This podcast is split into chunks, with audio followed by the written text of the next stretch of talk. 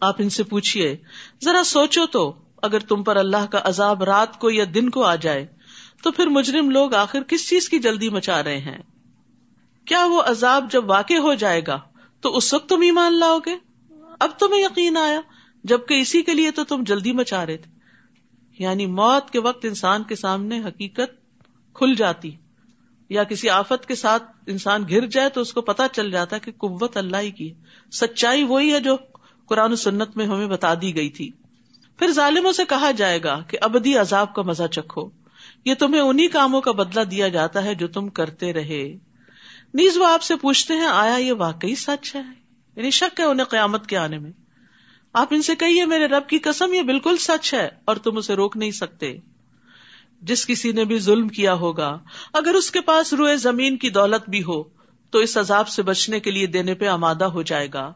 اور جب وہ عذاب دیکھیں گے تو اپنی ندامت کو چھپائیں گے۔ ان کا فیصلہ پورے انصاف سے کیا جائے گا اور ان پر کچھ ظلم نہ ہوگا۔ سن لو، جو کچھ آسمانوں اور زمین میں ہے، سب اللہ ہی کا ہے۔ سن لو، اللہ کا وعدہ سچا ہے، مگر اکثر لوگ جانتے نہیں۔ یمیت و الہی ترجعون، وہی زندہ کرتا ہے اور موت دیتا ہے، اور اسی کی طرف تم لوٹ کر جاؤ گے۔ یا الناس، اے لوگو، قد جاءتکم موعظتم من ربکم و لما فی الصدور و ہدم رحمت للمؤمنین۔ لوگو، تمہارے پاس تمہارے رب کی طرف سے نصیحت آ چکی ہے یعنی یہ قرآن پہنچ چکا ہے۔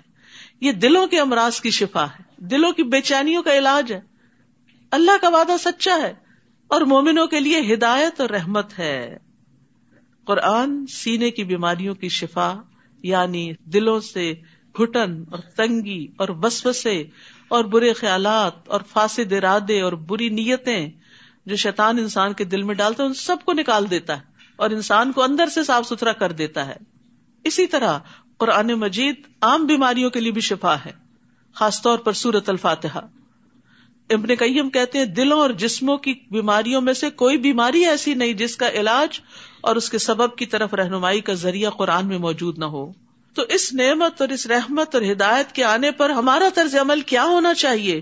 کل بفضل اللہ و برحمتی ہی فبی کا فلی خیر مما یجماؤن آپ لوگوں سے کہیے، یہ کتاب اللہ کے فضل اور اس کی مہربانی سے نازل کی گئی ہے۔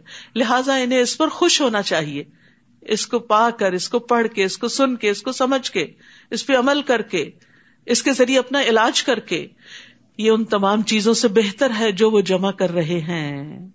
یعنی قرآن کو چھوڑ کر لوگ جن اور چیزوں میں مصروف ہیں اور ان کو پریفرنس دیتے ہیں، یہ قرآن اس سے زیادہ بہتر ہے۔ آپ ان سے کہیے، کیا تم نے سوچا کہ اللہ نے تمہارے لیے جو رسک اتارا تھا؟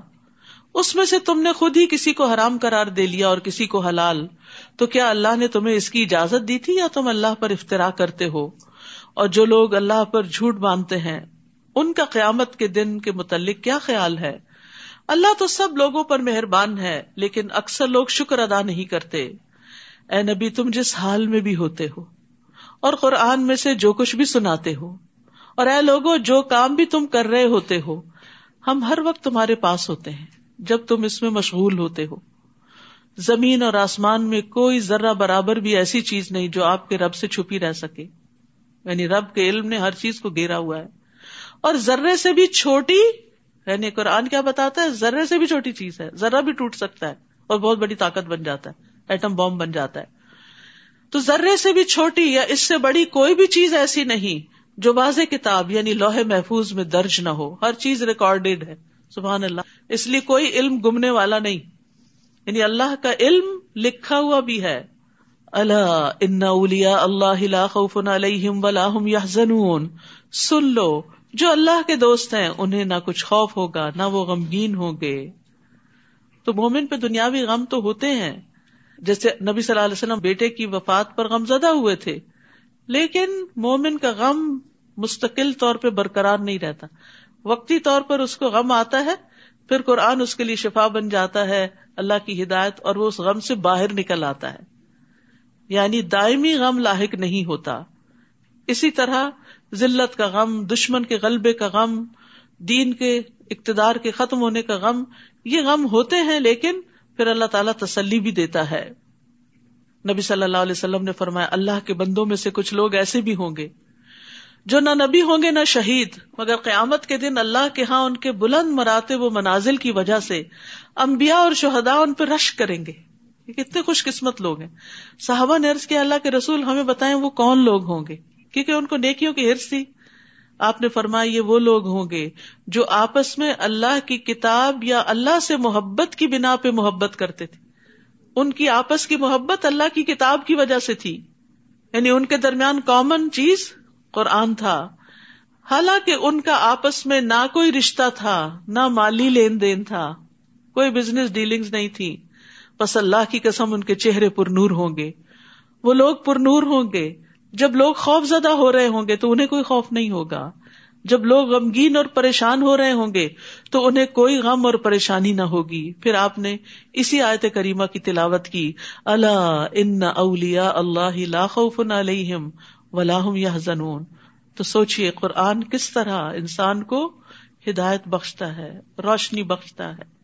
دنیا اور آخرت کے غموں سے چھٹکارا عطا کرتا ہے۔ اللہ دینا آمن و کانو یا تخون جو ایمان لائے اور اللہ کا تقوی اختیار کرتے ہیں۔ لہم البشرا فی الحیات دنیا و فی الآخرہ ان کے لیے دنیا میں بھی خوشخبری ہے اور آخرت میں بھی۔ اللہ کی باتوں میں کوئی تبدیلی نہیں ہوتی، یہ سچے وعدے ہیں۔ آزما کے تو دیکھیں، یہی بہت بڑی کامیابی ہے۔ ابو ذر کہتے ہیں، میں نے نبی صلی اللہ علیہ وسلم سے عرض کیا، ایک آدمی خالص اللہ کے لیے کوئی کام کرتا ہے، لیکن لوگ اس سے اس کے کام کی وجہ سے محبت کرنے لگتے ہیں۔ یعنی کوئی نیکی کا کام وہ کر رہا ہوتا ہے، لوگوں کے دلوں میں اس کی محبت آ جاتی ہے۔ آپ نے فرمایا، یہ مومن کو جلد ملنے والی خوشخبری ہے۔ یعنی دنیا میں اس کو دکھا دیا جاتا ہے کہ تمہارے کام کی کیا قبولیت ہے۔ ارے نبی، کافروں کی باتوں پر آپ غمزدہ نہ ہو عزت تو تمام تر اللہ ہی کے لیے ہے۔ دنیا میں اگر کوئی آپ پہ جھوٹے الزام لگائے، آپ کی غلطیاں پکڑ پکڑ کے اچھالے، تو ان باتوں پہ غم نہ کریں، کیونکہ عزت اللہ کے پاس ہے اور اللہ ہی کی ہے۔ وہ سب کچھ سننے والا اور جاننے والا ہے۔ سن لو، جو کچھ آسمانوں اور زمین میں ہے، سب اللہ ہی کے لیے ہے۔ اب جو لوگ اللہ کو چھوڑ کر دوسرے شریکوں کو پکارتے ہیں، وہ کس چیز کی اتباع کرتے ہیں؟ وہ تو محض زن کے پیچھے لگے ہوئے ہیں۔ یعنی جن کا اللہ پہ بھروسہ نہیں، پھر وہ صرف خیالات کی دنیا میں ہے محض قیاس آرائیاں کر رہے ہیں۔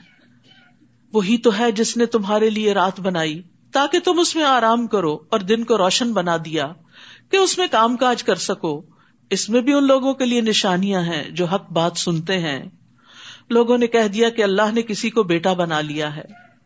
وہ ایسی باتوں سے پاک ہے، اس کا کوئی بیٹا نہیں۔ وہ بے نیاز ہے، جو کچھ آسمانوں اور زمین میں ہے، سب اسی کا ہے۔ تمہارے پاس اس کی کوئی دلیل نہیں۔ کیا تم اللہ کی نسبت وہ بات کہتے ہو جو تم جانتے نہیں؟ آپ ان سے کہیے کہ جو لوگ اللہ پر جھوٹ باندھتے ہیں، وہ فلاح نہیں پا سکتے۔ تو اللہ کے بارے میں غلط بات مت کہیے، اپنے پاس سے باتیں بنا کے مت اللہ پہ چشمہ کیجیے۔ ان کے لیے جو فائدے ہیں دنیا میں ہی ہیں۔ یعنی من گھڑت دین پیش کر کے دنیا سے تو کچھ فائدے حاصل کر سکتے ہیں، پھر انہیں ہماری ہی طرف لوٹ کر آنا ہے۔ پھر ہم انہیں سخت عذاب کا مزہ چکھائیں گے، کیونکہ وہ کفر کیا کرتے تھے۔ انہیں نو علیہ السلام کا قصہ سنائیے۔ جب انہوں نے اپنی قوم سے کہا، اے میری قوم، اگر تمہیں میرا کھڑا ہونا اور اللہ کی آیات سے نصیحت کرنا ناگوار گزرتا ہے، تو میں نے اللہ پہ بھروسہ کر لیا ہے۔ تم یوں کرو۔ کہ اپنے شریکوں کو ساتھ ملا کر ایک فیصلے پہ متفق ہو جاؤ، جس کا کوئی پہلو تم سے پوشیدہ نہ رہے۔ یعنی آپس میں خوب مشورے کر لو۔ پھر جو کچھ میرے ساتھ کرنا ہو کر گزرو۔ بالکل مجھے مہلت نہ دو۔ کیونکہ ان کو یہ کانفیڈینس تھا کہ وہ جو کہہ رہے ہیں، کر رہے ہیں، وہ بالکل صحیح ہے۔ دشمنوں کی چالیں ان کو نقصان نہیں دیں گی۔ پھر اگر تم میری نصیحت سے اراض کرتے ہو، منہ موڑتے ہو، تو میں تم سے کوئی مزدوری تو نہیں مانگتا، اجرت تو نہیں مانگتا۔ جو بند ہو جائے گی تم میرا نقصان کر دو گے۔ میرا اجر تو اللہ کے ذمہ ہے اور مجھے یہی حکم ہوا ہے کہ میں فرما بردار بن کر رہوں۔ مگر انہوں نے نوح کو جھٹلا دیا۔ ہم نے اسے جو اس کے ساتھ کشتی میں سوار تھے بچا لیا اور انہیں ان کا جانشین بنا دیا۔ اور ان لوگوں کو غرق کر دیا جنہوں نے ہماری آیات کو جھٹلایا تھا۔ تو دیکھ لو کہ جو لوگ ڈرائے گئے تھے ان کا انجام کیا ہوا۔ پھر اس کے بعد ہم نے کئی رسولوں کو ان کی قوم کی طرف بھیجا۔ جو واضح دلائل لے کر ان کے پاس آئے۔ مگر وہ لوگ ایسے نہ تھے کہ جس بات کو پہلے جٹلا چکے تھے اس پر ایمان لے آتے۔ ایسے ہی ہم زیادتی کرنے والوں کے دلوں پہ مہر لگا دیتے ہیں۔ پھر اس کے بعد ہم نے اپنے معجزے دے کر موسا اور ہارون کو پھر اون اور اس کے درباریوں کی طرف بھیجا۔ وہ اکڑ گئے۔ اور وہ تھے ہی مجرم لوگ۔ پھر جب ان کے پاس ہماری طرف سے حق آ گیا تو کہنے لگے، یہ تو سری جادو ہے۔ موسا نے ان سے کہا، جب تمہارے پاس حق آ گیا ہے تو تم اسے جادو کہنے لگے ہو۔ پہلے تو معجزے مانگتے تھے، اب معجزے آ گئے تو جادو بن گیا۔ کیا یہ جادو ہے؟ حالانکہ جادوگر کبھی کامیاب نہیں ہوتے۔ ولا الساحرون۔ وہ کہنے لگے، کیا تم ہمارے پاس اس لیے آئے ہو کہ ہمیں اس طریقے سے پھیر دو جس پر ہم نے اپنے باپ دادا کو پایا؟ اور ملک میں تم دونوں کی بڑائی قائم ہو جائے۔ ہم تو تمہاری بات ماننے والے نہیں۔ اور پھر کہنے لگا کہ ماہر جادوگر میرے پاس حاضر کر دو۔ پھر جب سب جادوگر آ گئے تو انہیں موسا نے کہا، جو کچھ تم نے پھینکنا ہے پھینکو پھینکو اپنی رسیاں، جادو کا کرتب دکھاؤ۔ جب وہ پھینک چکے تو موسا نے کہا، جو کچھ تم لائے ہو وہ جادو ہے۔ اللہ ابھی سے مٹا دے گا۔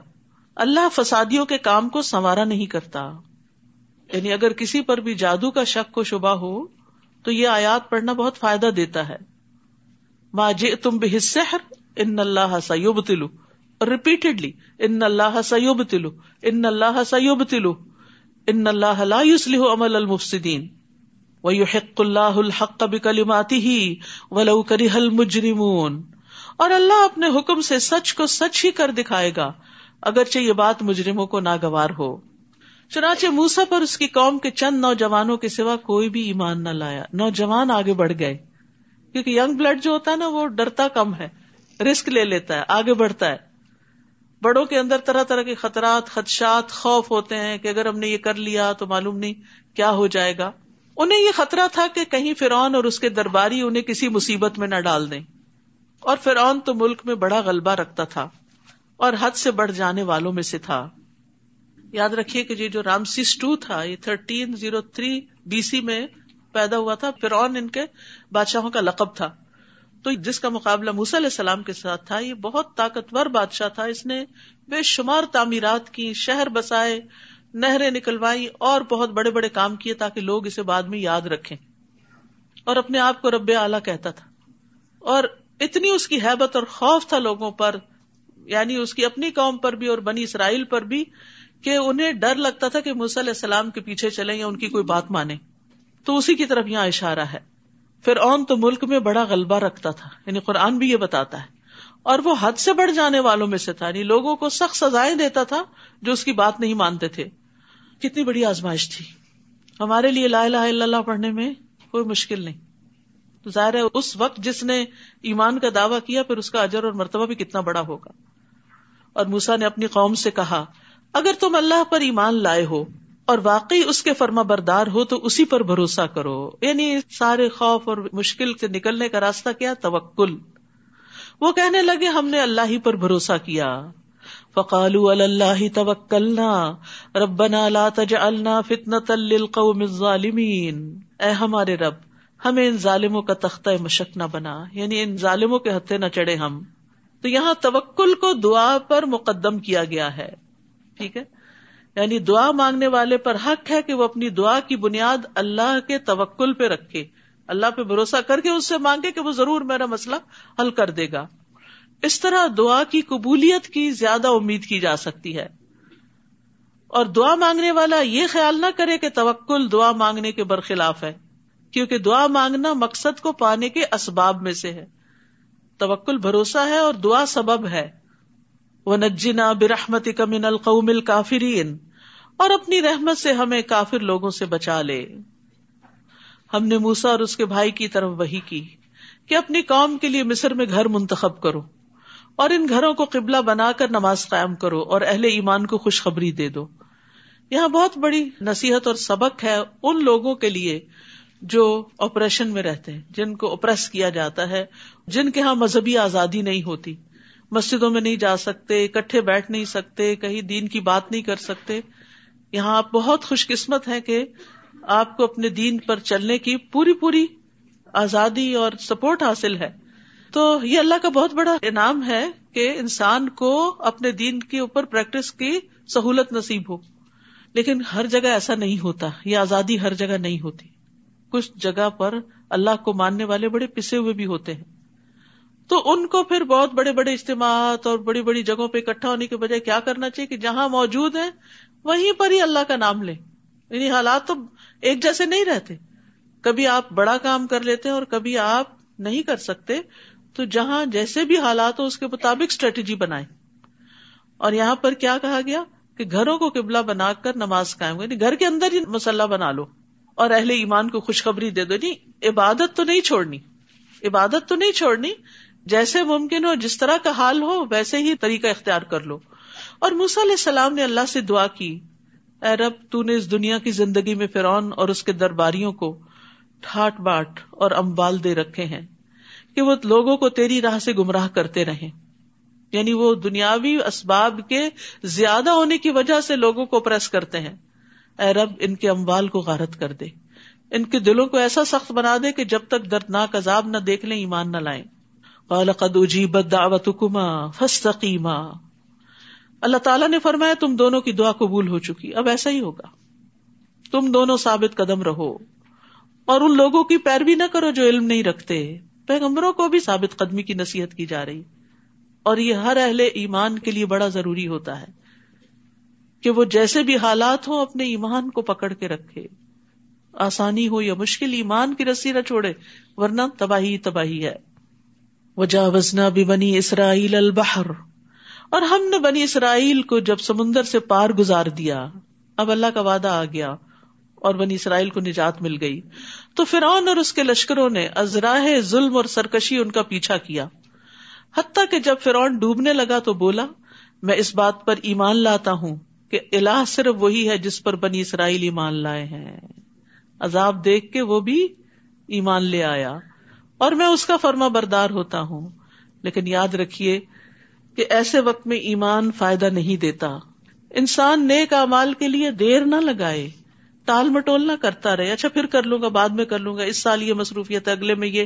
نہیں، اللہ کی طرف آنا چاہتا ہے تو بس ڈسائڈ کر لے، آ جائے۔ اب حرا کہتے کہ رسول اللہ صلی اللہ علیہ وسلم نے فرمایا، تین چیزوں کے ظاہر ہو جانے کے بعد کسی ایسے شخص کو اس کا ایمان لانا فائدہ نہ دے گا جو اس سے پہلے ایمان نہ لایا تھا، یا اس نے اپنے ایمان کی حالت میں کوئی نیکی نہ کمائی تھی۔ تو وہ کون سے تین مواقع ہیں جب سورج مغرب سے نکلے گا؟ بڑی نشانی ظاہر ہو جائے گی قیامت کے آنے کی۔ جب دجال نکل آئے گا اور جب زمین سے جانور نکلے گا جو باتیں کرے گا لوگوں سے، تو پھر ایمان لانا اور نیک کام کرنا فائدہ نہ دے گا۔ تو اس سے پہلے پہلے جو مواقع ہیں، اسی طرح ایک اور روایت میں آتا ہے کہ جب جان حلق تک آ جاتی ہے تو پھر ایمان لانا فائدہ نہیں دیتا۔ اس وقت کہنا اس کو صدقہ دے دو، فلاں کو یہ دے دو دے دو، وہ تو اب دوسروں کا ہی مال ہو گیا، وہ صدقہ بھی اس وقت فائدہ نہیں دیتا۔ تو اس لیے صحت کی حالت میں، زندگی کی حالت میں، جوانی میں طاقتور ہیں جب، تب اللہ کی عبادت کی طرف راغب ہوں۔ سات لوگ عرش کے سائے تلے ہوں گے، اس میں سے ایک وہ جوان جس کی جوانی اللہ کی عبادت میں گزری۔ بڑھاپے کا انتظار نہ کریں کہ جب ریٹائر ہوں گے تو اچھے کام شروع کریں گے، والنٹیئر کریں گے۔ جوانی میں ہی وقت نکالیں، کچھ وقت دنیا کے لیے اور کچھ دین کے لیے۔ فرمایا، اب تو ہی مان لاتا ہے۔ جبکہ اس سے پہلے نافرمانی کرتا رہا اور مفسد بنا رہا۔ آج تو ہم تیری لاش کو بچا لیں گے، تاکہ تو بعد میں آنے والوں کے لیے نشان عبرت بنے۔ اگرچہ اکثر لوگ ہماری آیتوں سے غفلت برتتے ہیں۔ تو اس فرعون کی لاش جو ہے، وہ اب مصر کے عجائب گھر میں ہے۔ لوگ جا کر اس کو دیکھتے ہیں۔ اور وہ فرانس بھی لائی گئی اور اس کو کئی توپوں کی سلامی دی گئی۔ تو یہ ایک نشانی ہے۔ اللہ نے قرآن میں کہا کہ ہم تیری لاش کو بچا لیں گے۔ اور آج وہ دنیا میں موجود ایک قرآن کی سچائی کی دلیل ہے۔ لیکن بہت سے لوگ آیات سے غافل ہیں۔ ہم نے بنی اسرائیل کو رہنے کے لیے یقیناً عمدہ جگہ دی۔ اور کھانے کو پاکیزہ چیزیں دی پھر انہوں نے باہم اس وقت اختلاف کیا جبکہ ان کے پاس علم آ چکا تھا۔ یقیناً آپ کا رب ان میں قیامت کے دن ان باتوں کا فیصلہ کر دے گا جن میں وہ اختلاف کیا کرتے تھے۔ پھر اگر آپ کو اس کتاب کے بارے میں کچھ شک ہو جو ہم نے آپ کی طرف نازل کی ہے، تو ان لوگوں سے پوچھ لیجیے جو آپ سے پہلے کتاب یعنی تورات پڑھتے ہیں۔ یقیناً آپ کے پاس آپ کے رب کی طرف سے حق آ چکا ہے۔ لہٰذا آپ شک کرنے والوں میں سے نہ ہو۔ اصل میں آپ کو شک نہیں تھا، آپ کو کہہ کے سنایا دوسروں کو جا رہا ہے جو شک کرنے والے ہیں۔ اور نہ ہی ان لوگوں میں سے ہوں جنہوں نے اللہ کی آیات کو جھٹلا دیا، ورنہ نقصان اٹھاؤ گے۔ جن لوگوں پر آپ کے رب کا حکم یعنی عذاب ثابت ہو چکا، وہ ایمان نہیں لائیں گے۔ تقدیر کے مسئلے کو واضح کیا جا رہا ہے۔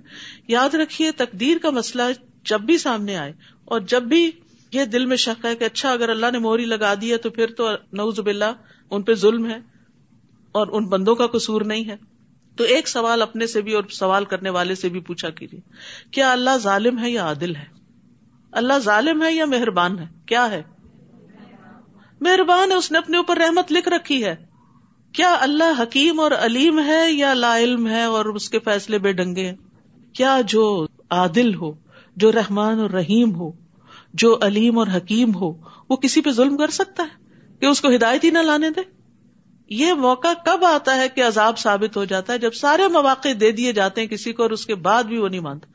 اب لوگ کہتے اللہ کو پہلے سے ہی اگر پتا تھا، تو اس کا مطلب یہ کہ نوز باللہ اللہ نے ان پہ جبر کیا؟ نہیں، اللہ کا علم چونکہ کامل ہے، اس کو ماضی، حال، مستقبل سب کا پتا ہے۔ اسی بنا پر وہ علیم و حکیم ہے اگر اس کو پتا ہی نہ ہو کہ آئندہ کیا آنے والا تو وہ دنیا کو نظام کیسے چلا سکتا ہے؟ تو اس کا یہ علم ہونا کہ کون جنت میں جائے گا، کون جہنم میں جائے گا، یہ ثابت نہیں کرتا کہ اس نے کچھ لوگوں پہ ظلم کر کے ان کو جہنم میں پھینکنا ہے۔ اس نے سب کو آزادی دی، اختیار دیا، ہدایت کا راستہ بتایا۔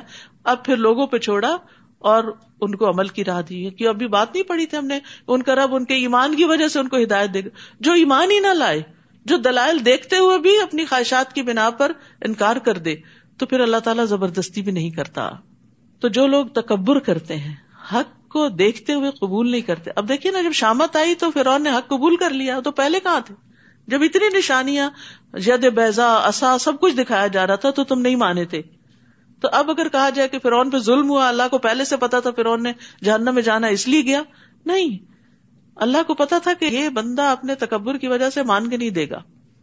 تو اینڈ آف دا ڈے بات ہم ہی پہ آتی ہے کہ ہماری چوائس کیا ہے۔ فرمایا، خواہ ان کے پاس کوئی بھی معجزہ آ جائے، وہ نہیں مانیں گے، حتیٰ کہ وہ دردناک عذاب نہ دیکھ لیں۔ پھر کیا یونس علیہ السلام کی قوم کے سوا کوئی ایسی مثال ہے کہ کوئی قوم عذاب دیکھ کر ایمان لائے؟ تو اس کا ایمان اسے فائدہ دے۔ فرعون عذاب کو دیکھ کر ایمان لایا، فائدہ نہ ہوا، لیکن قوم یونس کو ہو گیا۔ سچے دل سے گڑ گڑائے کیونکہ ان کے پیغمبر ان کو چھوڑ کے چلے گئے تھے۔ ابھی ان کے عذاب کا وقت نہیں آیا تھا، اس سے پہلے انہوں نے فائدہ اٹھا لیا۔ جب وہ ایمان لے آئے، تو ہم نے دنیا کی زندگی میں ان سے رسوائی کا عذاب دور کر دیا اور ایک مدت تک انہیں سامان زیز سے فائدہ اٹھانے کا موقع دیا۔ اور اگر آپ کا رب چاہتا، تو جتنے لوگ زمین میں موجود ہیں، سب کے سب ایمان لے آتے۔ وہ زبردستی بھی مسلمان بنا سکتا ہے۔ پھر کیا آپ لوگوں کو مجبور کریں گے کہ وہ ایمان لائیں؟ آپ دیکھ رہے صورت یونس کا مزاج، پوری عقائد پر بات ہوتی۔ اللہ پر ایمان، کتابوں پر ایمان، رسولوں پر ایمان، تقدیر پر ایمان، آخرت پر ایمان۔ تو یہ ایمان بڑھانے والی صورت ہے۔ پھر فرمایا، کسی کے لیے یہ ممکن نہیں کہ وہ اللہ کے عزن کے بغیر ایمان لائے۔ اور اللہ تو لوگوں پر گندگی ڈالتا ہے جو عقل سے کام نہیں لیتے۔ یعنی عقل استعمال نہیں کرتے، ہدایت پاتے نہیں، تو پھر اللہ تعالیٰ بھی توفیق چھین لیتا ہے۔ آپ ان سے کہیے، ذرا دیکھو تو، آسمان اور زمین میں کچھ نشانیاں ہیں۔ مگر جو لوگ ایمان لانا ہی نہ چاہیں، یہ نشانیاں اور تمبیحات ان کے کس کام آ سکتی ہیں؟ یعنی جو ہدایت چاہتا ہے، اس کے لیے بڑے بڑے دلائل موجود ہیں۔ کیا یہ لوگ اس بات کا انتظار کر رہے ہیں کہ ان پر ویسے ہی برے دن آئے جیسے ان سے پہلے گزرے ہوئے لوگوں پر آ چکے، پچھلی قوموں کی طرح عذاب آئے؟ آپ ان سے کہیے اچھا تم بھی انتظار کرو اور میں بھی تمہارے ساتھ انتظار کرتا ہوں۔ پھر ہم رسولوں اور ایمان لانے والوں کو بچا لیتے ہیں۔ پچھلی ساری قوموں کا انجام یہی ہوا۔ یہی ہمارا طریقہ ہے کہ مومنوں کو بچا لینا ہمارے ذمہ ہوتا ہے۔ یہ اللہ کی خاص مدد ہوتی ہے۔ بولیا الناس، کہہ دیجیے اے لوگو، اگر میرے دین کے بارے میں تمہیں کوئی شک ہے تو میں ان کی عبادت نہ کروں گا جن کی تم اللہ کو چھوڑ کر عبادت کر رہے ہو۔ میں تو اسی اللہ کی عبادت کرتا ہوں جو تمہیں موت دیتا ہے کہ تم موت کے وقت اپنے آپ کو بچا نہیں سکتے آجز ہو۔ اور مجھے یہی حکم ہوا ہے کہ میں ایمان لانے والوں میں سے ہو جاؤں۔ کس طرح آجز کیا گیا؟ کوئی ڈاکٹر، کوئی دنیا کا بڑے سے بڑا انسان کسی کو موت کے منہ سے نہیں نکال سکتا۔ موت انسان کو آجز کر کے رکھ دیتی۔ موت بتاتی ہے کہ کوئی اور ہے جس کا حکم چلتا ہے۔ نیز یہ کہ آپ یکسو ہو کر اسی دین اسلام کی طرف اپنا رخ قائم رکھیے اور شرک کرنے والوں میں سے نہ ہوئیے۔ اور اللہ کے سوا کسی کو مت پکارے جو نہ آپ کو کچھ فائدہ پہنچا سکتا ہے اور نہ نقصان۔ اگر آپ ایسا کریں گے تو تب یقیناً ظالموں میں سے ہو جائیں گے۔ وہیں سسک اللہ بدر فلا کا شف اللہ اللہ اور اگر اللہ آپ کو کوئی تکلیف پہنچانا چاہے تو اس کے سوا کوئی دور کرنے والا نہیں۔ اور اگر اللہ آپ سے کوئی بھلائی کرنا چاہے تو اسے کوئی ٹالنے والا نہیں۔ یہ عقیدہ انسان کا مضبوط ہو جائے نا کہ نفع نقصان اللہ کے ہاتھ میں تو غم ہی دور ہو جائیں، ساری فکریں ہی ختم ہو جائیں۔ وہ اپنے بندوں میں سے جسے چاہے اس فضل سے نوازتا ہے۔ اللہ ہم پہ اپنا فضل کر دے۔ اور وہ بخشنے والا اور رحم کرنے والا ہے۔ اللہ ہمیں بخش دے اور ہم پہ رحم فرما۔ آپ کہہ دیجیے، لوگوں تمہارے پاس تمہارے رب کی طرف سے حق آ چکا ہے۔ ہاں، حق آ چکا ہے۔ اب جو سیدھی راہ اختیار کرتا ہے، تو یہ راست روی اس کے اپنے ہی لیے فائدہ مند ہے۔ اور اگر کوئی گمراہ ہوتا ہے، تو اس کی گمراہی کا وبال بھی اسی پر ہے۔ اور میں تمہارا وکیل نہیں ہوں۔ الئی کا وسبر حتم اللہ وہ خیر الحاکمین۔ آپ کی طرف جو وہی کی جاتی ہے، اس کی پیروی کیجیے اور صبر کیجیے حتیٰ کہ اللہ فیصلہ کر دے اور وہ سب سے بہتر فیصلہ کرنے والا ہے۔ یعنی پچھلے قوموں کے انجام کو بتا کے تسلی دی جا رہی ہے نبی صلی اللہ علیہ وسلم کو کہ ابھی آپ کو جو کہا جا رہا ہے آپ کرتے جائیے، انجام کی فکر نہیں کیجیے، صبر کے ساتھ اپنا مشن مکمل کیجیے اور اللہ پہ فیصلہ چھوڑ دیجیے۔ وہ بہترین فیصلہ کرتا ہے، وہ انصاف کرنے والا ہے۔ وہ آپ کی کوششوں کو کبھی ضائع نہیں ہونے دے گا۔ تو یاد رکھیے، صبر اور نیک امال لازم و ملزوم ہوتے ہیں۔ وہی کی اتباع کرنا اور پھر اس کی پیروی کرنا، یہ سب ایمان کا حصہ ہے۔ سورت ہود۔ بسم اللہ الرحمن الرحیم۔ الف لام را۔ کتاب احکمت آیاتہ۔ ثم فصلت من لدن حکیم خبیر۔ الف لام را۔ یہ ایسی کتاب ہے جس کی آیات کو محکم بنایا گیا ہے۔ اور یہ حکیم و خبیر ہستی کی طرف سے تفصیل بیان کی گئی۔ یعنی کم الفاظ میں جامع مضامین ہے اس کے اندر۔ اللہ تابود اللہ۔ کیا ہے اس کا میسج سورت کا؟ کہ اللہ کے سوا کسی کی عبادت نہ کرو۔ توحید کی دعوت ہے۔ ان نیل من ہوں نذیر و بشیر۔ میں یقیناً اس کی طرف سے تمہارے لیے ڈرانے والا بھی ہوں اور بشارت دینے والا بھی۔ اور کیا کرو عبادت کے علاوہ؟ وہ انستخ فرو رب تم متوبو الئی اور یہ کہ اپنے رب سے معافی مانگو اور اس کے حضور توبہ کرو۔ استغفار۔ وہ ایک خاص مدت تک تمہیں اچھا سامان زندگی دے گا۔ اس سے پتا چلتا ہے کہ توبہ استغفار سے دنیا میں بھی انسان کے لیے رزق کی فراوانی ہوتی ہے۔ اور ہر صاحب فضل کو اس کا فضل عطا کرے گا۔ اور اگر تم منہ پھیرتے ہو تو میں تمہارے حق میں بڑے ہولناک دن کے عذاب سے ڈرتا ہوں۔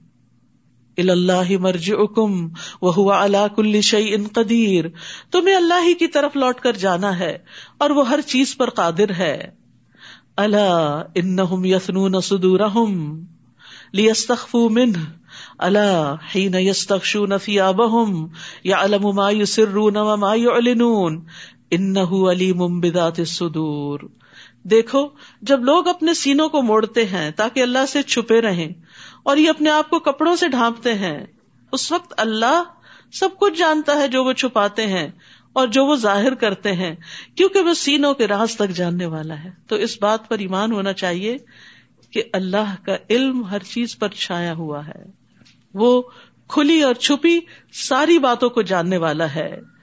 اس لیے اس کے ساتھ اپنا معاملہ درست کر لینا چاہیے۔ وہ آخر داوانا ان الحمد للہ رب العالمین۔